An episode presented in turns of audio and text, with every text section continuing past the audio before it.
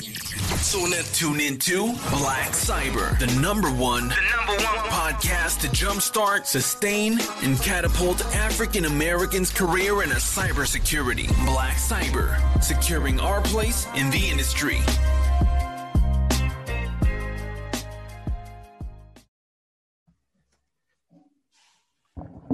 What's up, everybody? Welcome to the Black Cyber Podcast. I'm your host, George McPherson. My guest today is Yatia Hopkins, better known as Tia Hopkins. Tia Hopkins is the VP of Global Solutions Engineering at eSentire. She holds two master's degrees and several industry certifications, such as the CISSP. She has been recognized as one of the top women leaders in cybersecurity by multiple publications. She's also an adjunct professor in, in cybersecurity at Yeshiva University and is currently pursuing her PhD in organizational leadership. She recently founded Empower Cybersecurity, a nonprofit organization aimed at empowering women of color to be successful in the cybersecurity field. Tia, thank you for joining the show and welcome to the Black Cyber Podcast. Yeah, thanks so much for having me. Oh, you're welcome. You're welcome. I definitely appreciate this. So, uh, I was struggling a little bit trying to read without my reading glasses, so I'm gonna go ahead and adjust and put those on. All right, Tia. So let's get into the uh, Black Cyber origins. Tia, uh, where are you originally from, and who is Tia Hopkins outside of your career? Yeah, so I am originally from Richmond, Virginia. So I'm, I'm a Southern girl. I got left there 11 years old. We moved around a lot. So I lived in North Carolina for a bit, South Carolina for a bit, shot down to Florida, and then up to New York. Um, outside my career, wow. Um, I'm a football coach. I'm a retro gaming junkie. I built I built an arcade in my basement to keep me sane at the beginning of, uh, of COVID. I like to mod cars. I ride a motorcycle. Wife, mom. So I got a gotcha. lot going on. so not much going on, right? nah, you know, I'm kind of boring. uh, Tia, can you explain your role as the VP of Global Solutions Engineering? At eSentire. And is that eSentire? Yeah, is that sure. how you pronounce it? It's eSentire, yep. Gotcha. Uh, so I guess I should start by talking about, you know, what, what eSentire does. And so we are uh, a managed detection and response organization. And that's really an evolution of managed security services where it's not just, hey, let's pull in all your logs and send off an alert. Uh, we have two security operations centers where we have analysts that are actually performing investigations and taking action um, for our customers. So I lead the team that uh, supports the, the sales force essentially. So I have a team of pre-sales engineers, and our responsibility is to go in and discover what the pain points are, any challenges uh, that we may face with integration, and then put together a solution that'll provide basically the best coverage uh, for the customers within you know whatever their constraints are, whether that's you know financial, uh, resource driven, whatever that is. Gotcha, gotcha. Uh, what is um, the right mix of skills needed to be a successful um, sales engineer in cybersecurity? Uh, well, I would say you need to be a bit of a unicorn. I mean, to to really have a presence, you know, when you're working through a sales deal, and I would say specifically in in cybersecurity, uh, you have to be able to establish credibility, right? And that comes in being able to have meaningful discussions, um, clearly uh, articulate that you understand what the customer's issue is. And the reason I say specifically in cybersecurity is because if you think about it, let's just take a, a house for example. If someone came to your house and said, "Hey, I work with a um, an alarm home monitoring company," and I want to fully secure your house for you. Well, in order for them to know what they need to secure, you have to tell them where all your holes are, where all your vulnerabilities are. So if you apply that to consulting and cybersecurity, organizations are or, or the leaders of organizations are less uh, apt to do that when they as soon as they meet you right so it is relationship building it's establishing credibility it's i understand i've been there and uh, you know then they start to open up more and more and more Um, but the, you know, it is a combination of technical skills and soft skills, but it really is the soft skills that elevate your ability to, uh, I guess you could say, put your technical skills on on display. Because if you don't listen well, if you don't communicate well, if you don't articulate well, then you may not get to the point where you're able to deliver what you think is, is an effective solution, which in essence affects the close of the, the deal. So um, it sounds like high level is I just need some technical skills and soft skills. And but it really is, it is more art than science, uh, honestly, when it comes to being a really good sales engineer. Uh, and it's an underrepresented role, I would say, in tech in general, like technical sales. When you go out and you look at these career pathways, technical sales, pre sales engineering is not something you really see.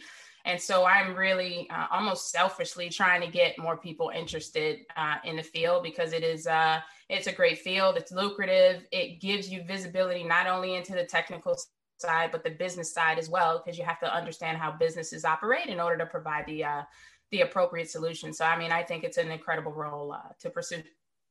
Got you. Thank you. And um, and it's interesting to me. I, I like the way you explain that.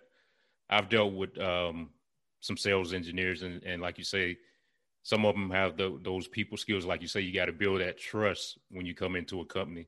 Now, I've dealt with some that you know top notch technically, but people skills um, not so much. So that's I know that's, that's a very challenge. important part of yeah definitely you got to build that, that trust to get to the technical side. Yeah, um, part of um, my interviewing process is I'm sorry, not to uh, no, no, you go ahead, go ahead. Yeah, part of my interviewing process is a presentation, right? Because you can have all the technical knowledge in the world, but you have to be able to speak in a way that's going to make the prospect or customer listen, right? So um, how how you deliver information and how you formulate that information to deliver it based on what you heard is critically, critically, critically important. Otherwise, oh, it's oh, yeah. uh, you know the, the, the phrase in the, the sales industry is you're just showing up and throwing up. it's just here, here's yeah. all my tools. I'm gonna here put them all on the yeah. table for you. Tell me like, which one hey, you want. take them tools, please. Get out of here. yeah. um, Tia, so you have an award-winning and accomplished career. What is your formula for success? Oh, that's uh that's a tough question because I don't think I planned for this to happen, right? If you were to say, if you would have asked me, you know, three, four years ago, Tia, what do you see for yourself? What do you want to do? I just, I wanted to be a keyboard warrior in the dark in my basement, yeah. saving the world, right? But, uh, you know, my career trajectory had other plans. But I think my core values really, um, you know, in combination with my drive and just relentlessness eh, are really what I think um, enable my success. And it's it's funny because when I was saying my core values to myself recently, I was like, oh, that's kind of cheesy because it's the uh, the initials of my name, and so it's uh, transparency, integrity, and authenticity.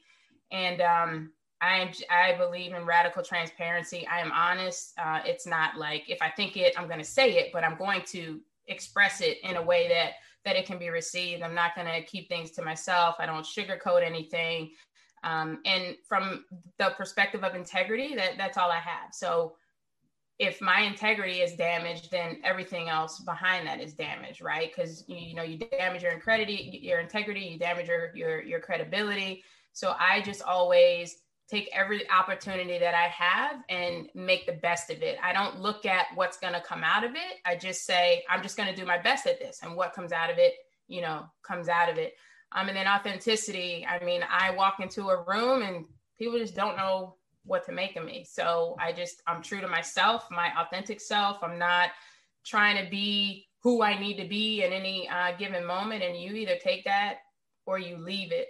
Uh, and and that combination of things has has served me well. And what's most important to me is that I feel good about myself because I haven't said or done anything in my career that I'll have trouble sustaining or that's going to keep me up at night or that might be a deterrent for people wanting to be uh, mentored by me or work with me.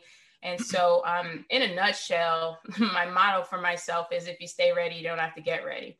So I just go out, tackle, every, you know, I look at roles, I look at what's uh, trending in the industry, and I just stay on top of all of it. And that way, I don't really have to seek opportunities. Opportunities find me. Uh, yeah, that's that's very good advice. Um, far as being authentic, I think I think if um, a lot of aspiring professionals or people already in the field take that advice, um, they can go a long way in their career. So I thank you for that, Tia. Sure. Um, what doors, what doors, if any, has the CISSP opened in your career? Um, yeah, that's a good question. It, it's funny because you know the CISSP is, is what it is, right? It's the it's the certification that that that you want to get. And I remember when I was studying for it, when I decided to take it, I was talking to other people that had taken the exam and um, just you know what to expect, etc. And, and back when I took it, it was the full uh, 250 questions, six hours, you know, six hundred dollars and I'm talking to all these people telling me that they didn't pass it on the first try. And uh, I mean, I studied for uh, maybe maybe two months and and went to a boot camp for a week. But the thing was, I had been doing all these things right for all these years. And since my background was in networking, I remember uh, the instructor of the boot camp telling me that I, would probably cut my study time, time down by by half just from from having that knowledge. But anyway, everybody was telling me I was crazy for for taking it so soon, and I'm like, am I throwing my money away? What am I doing? Uh, yeah. But I took it, and you know, I passed it uh, on the first try. And and the reason I say it's kind of funny is you know, once I caught my breath and stopped shaking after I, I passed, for, for me personally, it was huge. Like I had accomplished something major that I set out to do. And it, it was just, I mean, the biggest confidence booster and, and this like switch went off and I just became addicted to achieving. And so I just continued to do these things. So that's what it did for me personally. For my career, it, it did it did a lot as well because I do have um, you know, vendor specific certifications like um, CCNA, had some some SonicWall certifications, uh, other Cisco certs and things of that nature. But once you put the CISSP, you know, on your LinkedIn profile, it's almost like that's a checkbox that recruiters are looking for because I started to get blown up, you know, for these uh, for these job opportunities, and it was rewarding and frustrating at the same time because I was who I am before I got the CISSP and, and my knowledge was what it was before I got the CISSP. And I know there's so many qualified and, and capable individuals out there that can be successful in cybersecurity that don't have this piece of paper. I mean, I met some brilliant individuals uh, in the cybersecurity space that don't have it. So my hope is that it's not a checkbox and that you know folks aren't being overlooked because of it. But the way my LinkedIn inbox blew up after I added it really made me um, made me think about that. But it did lead to me uh, being hired to at eSentire. So you know, for oh, that yeah. reason, I'm glad I did it. oh yeah. Um, and what I'll say to that is, um, and I give this advice to myself too. I think I'm gonna go ahead and kind of start studying for it seriously. If you've been in this industry for more than anywhere from five to ten years, I think you you owe it to yourself to get it because, like you said, it's a checkbox. You don't mm-hmm. want it mm-hmm. to be something that somebody just who has that at the top of their list just checks you, you know, just scratches you out because you don't have that certification. Right. So I, I don't say you have to get it. I've had a great career without it, but at the same time, you want to put yourself in the best position possible. So you don't want to, like you said, you got your current position kind of not based solely off that, but it was one of those check boxes. So. Exactly. It definitely will uh, get you to bypass those filters, right? Yeah, exactly. And, exactly. And I would also say um, to someone in the field, like you say, you're going to go ahead and, and pursue it. I talk to, to people a lot that don't have certifications on their resume that they're currently studying for. And my advice is always put it on there you know, and put in progress. Be Get truthful. Yeah, be truthful. Yeah, yeah, in yeah, progress. You know, but yeah, definitely put it on it. Yep. But definitely put it on there because for those, you know, recruiters or organizations that, you know, have those filters in place where a CISSP is a checkbox, for example, if it's on there, at least you get through. So then they're looking at the whole you, right? Yeah. And maybe you don't necessarily have it, but you have the conversation around, well, yes, I'm pursuing it now. However, here's my skills. And, you know, every conversation is a sales conversation. One, one of my sales uh, leaders said that to me and it has stuck with me. Every conversation you have with somebody, you're positioning yourself or something you care mm-hmm. about. So that makes it a sales conversation. And I think, especially in our, our uh, community, um, as Black people, we don't do a good enough job at putting ourselves um, on a pedestal. You know, I sometimes even uh, get to the point where I feel guilty about it. And we have to be better about that because we're amazing and, and people need to know that. Oh, yeah. Thank you. Uh, and I 100% agree with um, if you're studying for a certification, especially like the CISSP, put in progress because I've seen companies where you can tell they're trying to give you a chance. Some will say you must have your CISSP or obtain it in six months. Right. So if they're saying in six months and you show that you're already studying for it, they can kind of say, okay, he's they're already locked in. They've already been studying the material. This is just more initiative. If they get the job, they know to kind of keep studying for it and knock it out. But if they haven't been studying for it, who's to say that they got that drive after six months on the job to go ahead and knock it out? So Right. Um, and that's a that's a risk. It's, it's it's expensive to hire people. So you know, skills or not, it's still a risk based decision. You know, oh, what's yeah. your learning curve? You know, what are we going to have to pour into you to get you being productive? Like all those things are considered. Oh yeah. Um, what have you enjoyed about being the adjunct professor at Yeshiva University? Is it Yeshiva? Yeah, it's Yeshiva. Gotcha. Yeah. Gotcha. I, what I enjoy about it is um well, I guess I'll take a step back. The reason that I started teaching when I had the opportunity was because I was a little, I want to make sure I say this the right way.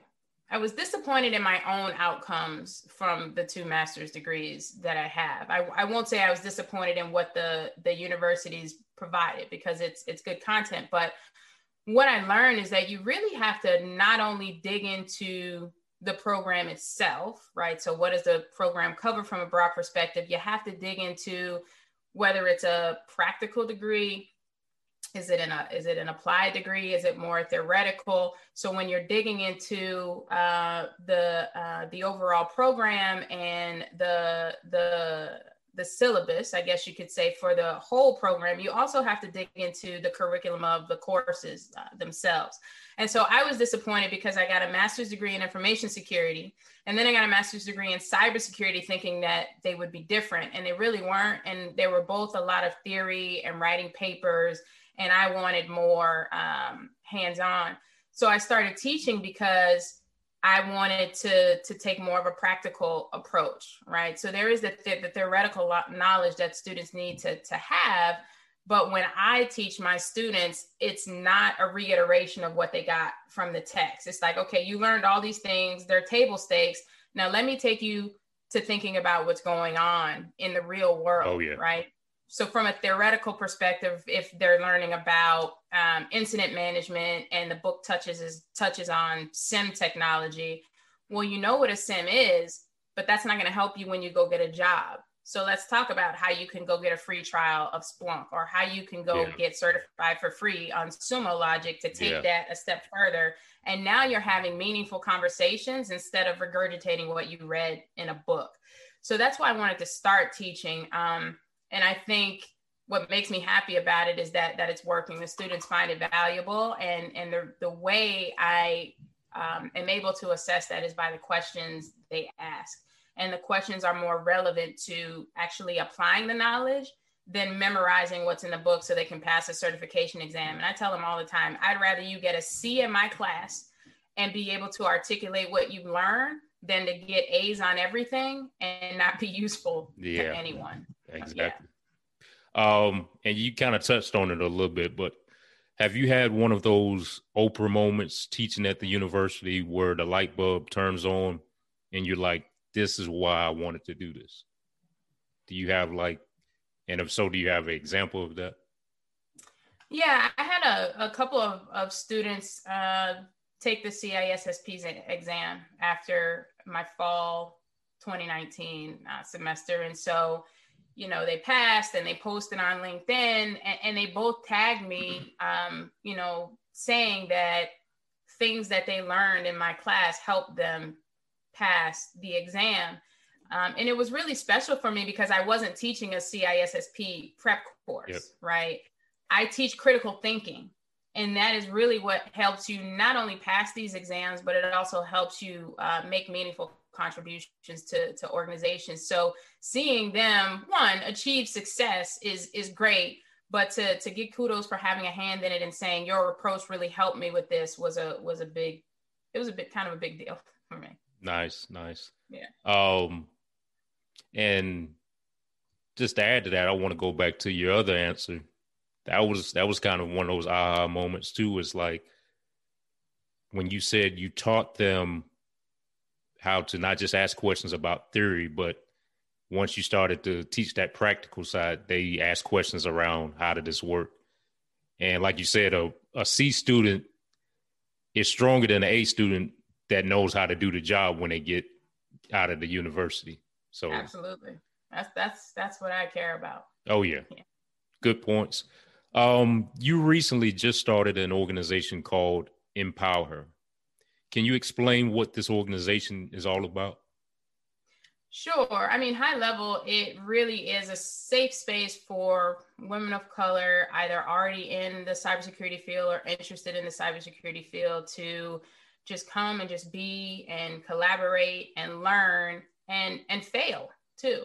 Uh, you know, we, we, all fear failure, uh, and I think the way cybersecurity is presented as a, a job opportunity or a career path, it is um, it's it's daunting, right? I, I talk to a lot of people that think they have to be a coder or think they have to have been in some sort of technology field uh, prior to that. And so I, my goal is to uh, lower the barrier of entry or the perceived barrier barrier of, of entry, but really focus on uh, women of color but not just from the perspective of cybersecurity skills, also the the entire individual, because there's a lack of confidence as well that plays into the ability to land gainful employment. And so, while there are many uh, people of color in general that are competent enough to land a job, they lack the confidence to articulate their ability to do so. And so we are focused on making sure, you know, women of color receive what they need in the way of um, boosting their technical knowledge, but we're also focused on driving the internal confidence uh, as well. So focusing on things like imposter syndrome, building your personal brand, networking in meaningful ways. Um, so we'll have mentorship opportunities and everything as well. And, and the reason I decided to do it this way is I I just went from kind of you know plugging along, making my mistakes, having things blow up on me, you know, restarting, figuring it out, and then you know one day I was like, wow, um, now I'm you know I'm getting awards and people want to talk to me, and you know I've I've kind of been a bit of a, a hermit, but I got to the point where I felt like it would be irresponsible for me to not tell my story and help others maybe not struggle as much as I did because I didn't have any guidance. I didn't have a mentor. It was just all hard knocks and figuring it out the hard way. So I started out saying, I'll just mentor a couple people here and there. and um, then I was like, that's not going to have enough of an impact. I need to do this on a broader scale. And then that just kind of grew and grew. And, and then uh, Empower Cybersecurity was born. Oh, wow. Well, thank you for uh, not being selfish and and giving back to the community because I've seen your impact. So I'm I'm definitely excited about your new initiative. Um also um what is your advice to African American women or any women that are thinking of starting a career in cybersecurity? Um, my first advice is do it. You you have to start. But I think starting means different things to different people. And and whoever you are to start with an evaluation of self. Why do i want to be in this field? You know do i feel passionate about it or am i doing it because someone else said i should? I will say you cannot have a successful cybersecurity career if you're not passionate about it because it's not a one and done thing. You're always learning. There's always um, uh, challenges. And um, you know reach out to, to other women of color that are doing it you know, part of the reason for Empower Cybersecurity is that there aren't enough um, women of color, basically people that look like us doing it. And so if I'm someone that's looking to get in and I'm looking at what my options are and I'm looking at this cybersecurity thing and people are telling me I could be successful, but I'm not seeing a whole lot of people that look like me doing that, I'm yeah. probably going to go somewhere where I feel a bit more uh, represented. Yeah. So, you know, to that end, women that are already successful in the field, we need to be more visible, right? We need to be representatives to show other women that it's possible uh, but also women of color looking to, or African American women looking to get into the, the cybersecurity space need to realize that if they walk away, there will never be the change that that there needs to be in terms of representation and, and diversification of the, the the pipeline. So, you know, start, figure out self, figure out a path, um, hit up, you know, empower cybersecurity yeah. or find someone yeah. else that's doing it, get a mentor. We're out here and, and we are hell bent on, on making a change and it's going to take all of us. Oh yeah, definitely. Um, let's, uh, let's switch modes and, uh, talk about you being an assistant coach with the American football events, AFE. Talk a little about this and then why you enjoy doing it or why you enjoy it so much. So I played uh, women's tackle football for about 12 years. Yeah, I started back oh. in 03. I played D line, O line, fullback, and then I finally finished up at uh, at middle linebacker, which was probably my favorite. Nice. Uh, and I think that is where my confidence started to to build because I wasn't uh, always a, a, confident individual. Like I was saying earlier, I moved around a lot, so I was always the new kid, never really fit in and things like that. But football really helped. It was the sense of, of community that that I never had. And I mean, of course, being able to suit up and lay somebody out without penalty was, was yeah. pretty awesome too, right? That's that's empowering in and of itself. But when it was, you know, my body was like, hey, this is over. You can't do this anymore. It's time to hang it up. It was tough for me to walk away from it. So I started coaching the team that I played for in New York. Gotcha. And then yeah. just, you know, networking and um, talking to, to people, I was brought into AFE, which is an international team. And actually, AFE is really uh, an organization focused on community service that just also happens to to uh, to play football games. And so um, I've been to um, to Cancun with this team. We had a tournament in um, in uh, Virginia Beach. And so we travel internationally and we play tournaments. We went to Honduras as well. We actually got stuck in Honduras oh, at the beginning of the pandemic, but you know, we travel with the intent to play tournaments or to play football games, but everywhere we go, we do community service events as well. So whether that's, you know, visiting a shelter or visiting locations for uh, children's in need or um, in anything like that. So it's always a combination of football and community service, which is what I love about this organization uh, specifically. And and just given everything that i have going on it fits a little better um, for me in terms of timing because the local team their schedule is you know it's three times a week from january all the way through august whereas the international uh, games are um, a collection of women that play for these local teams coming together a few times a year and it's a, about a week worth of time in any time there's a tournament. Okay okay um, and that it makes me think of something. I'm gonna ask you another question on that. Are you familiar with the new league, new women's league that's kind of official now that just came about? Um, so there's the I know the WNFC league. is a couple of years, and there's one uh, out of Vegas. Is that the one you're talking about? Yeah, Vegas. I think that's the new one, right? How do how do you feel about that? One? Any thoughts on um, that? No, I don't really have any thoughts on it. I don't really know enough about uh, their specific approach on oh, the yeah. surface. Uh, it looks like, you know, they're focused on trying to get women compensated fairly uh, yeah. because in the, uh, there's a there's a number of women's leagues, but what you'll find in most of them is that women pay to play. There's though there's they're not compensated, um, uh. and even if it were free, that'd be better, you know, yeah. than than where a lot of the teams are today. So this league seems to be focused on actually making it meaningful from a financial perspective, but that's really all I, I know of it. But I'm all for any opportunities that are looking to empower women to do more in football, but but not um, not exploit them. That, gotcha. That's important oh, yeah. Well. Definitely. Uh, and I definitely commend you on the um, AFE by doing the like you said the community service wherever you go to play you find a way to give back uh, yeah. to the community um so do you have any new events going on that you want the viewers to know about that you kind of um, or any last advice that you kind of want to put out there I think the biggest thing I have going on right now is uh, is empower cybersecurity. So we had our inaugural meeting uh, on Monday, uh, went, went really well. Um, we are, I would say, upwards of uh, a little over 60 members um, at the moment. So right now we're getting everyone um, in the same place and uh, getting organized, and we're really about to start uh, kicking things off. We have um, a couple of um, I would call them uh, training academies that we're going to kick off in January. So one is focused on professional development. One is um, technical training. So we partner with Cybrary. And so nice. the individual would get free access to the pro version of Cybrary, get aligned with the career track, uh, be paired with a mentor. Um, also, the professional development track, those individuals would be paired with a mentor as well. And then we have a pure mentorship track uh, for the members. But you do have to be a member of Empower Cybersecurity to, to qualify, and uh, applications are going to open up actually tomorrow. Oh wow! November okay, 1st. November first. Gotcha. Yeah. Okay, Tia. Uh, the Black Cyber stage is yours. If people want to know more about Tia Hopkins, where can they go online?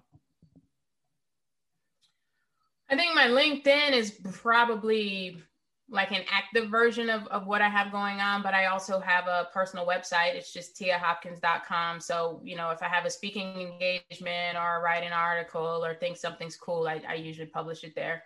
Gotcha. Uh, do you have um, Empower, the uh, organization? Are you talking about that on the website or where can they reach, uh, get information about that organization? Yes, so it, it is linked from my website, but our uh, okay. uh, the Empower Cybersecurity website is empowercyber.org. Uh, but we're also on Twitter, Instagram, LinkedIn, and nice, nice. Uh, Tia, thank you for stopping by the Black Cyber podcast today. I, I definitely appreciate it. You dropped a lot of knowledge. Um, good to hear about your organization and the things you're doing with that. I appreciate you having me. This is fun. Oh, yeah. Uh, if you enjoyed today's podcast episode, you can find many more on our YouTube page. Just go to YouTube and type Black Cyber to check out our podcast and other content. All right. Thank you again, Tia. All right. Thank you. You've been listening to the Black Cyber Podcast, hosted by George McPherson, securing our place in the industry. Be sure to subscribe to Black Cyber on YouTube and also subscribe to our podcast on all the major podcast networks like Anchor, Spotify, Apple, and many more.